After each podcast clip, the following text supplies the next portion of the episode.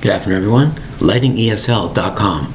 I'm also available on Instagram at lightingesl.53. Today's word is lacerate. Lacerate. Three syllables for the word lacerate.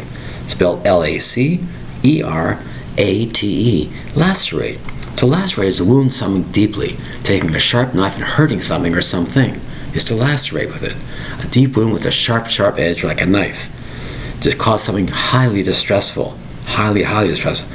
To torture something mentally or even physically, unfortunately, is to lacerate something. Really destroy something with a knife. Sharp edge is to lacerate. Spelled L A C E R A T E. Lacerate. Three syllables for the word lacerate. Thank you very much for your time. Bye bye.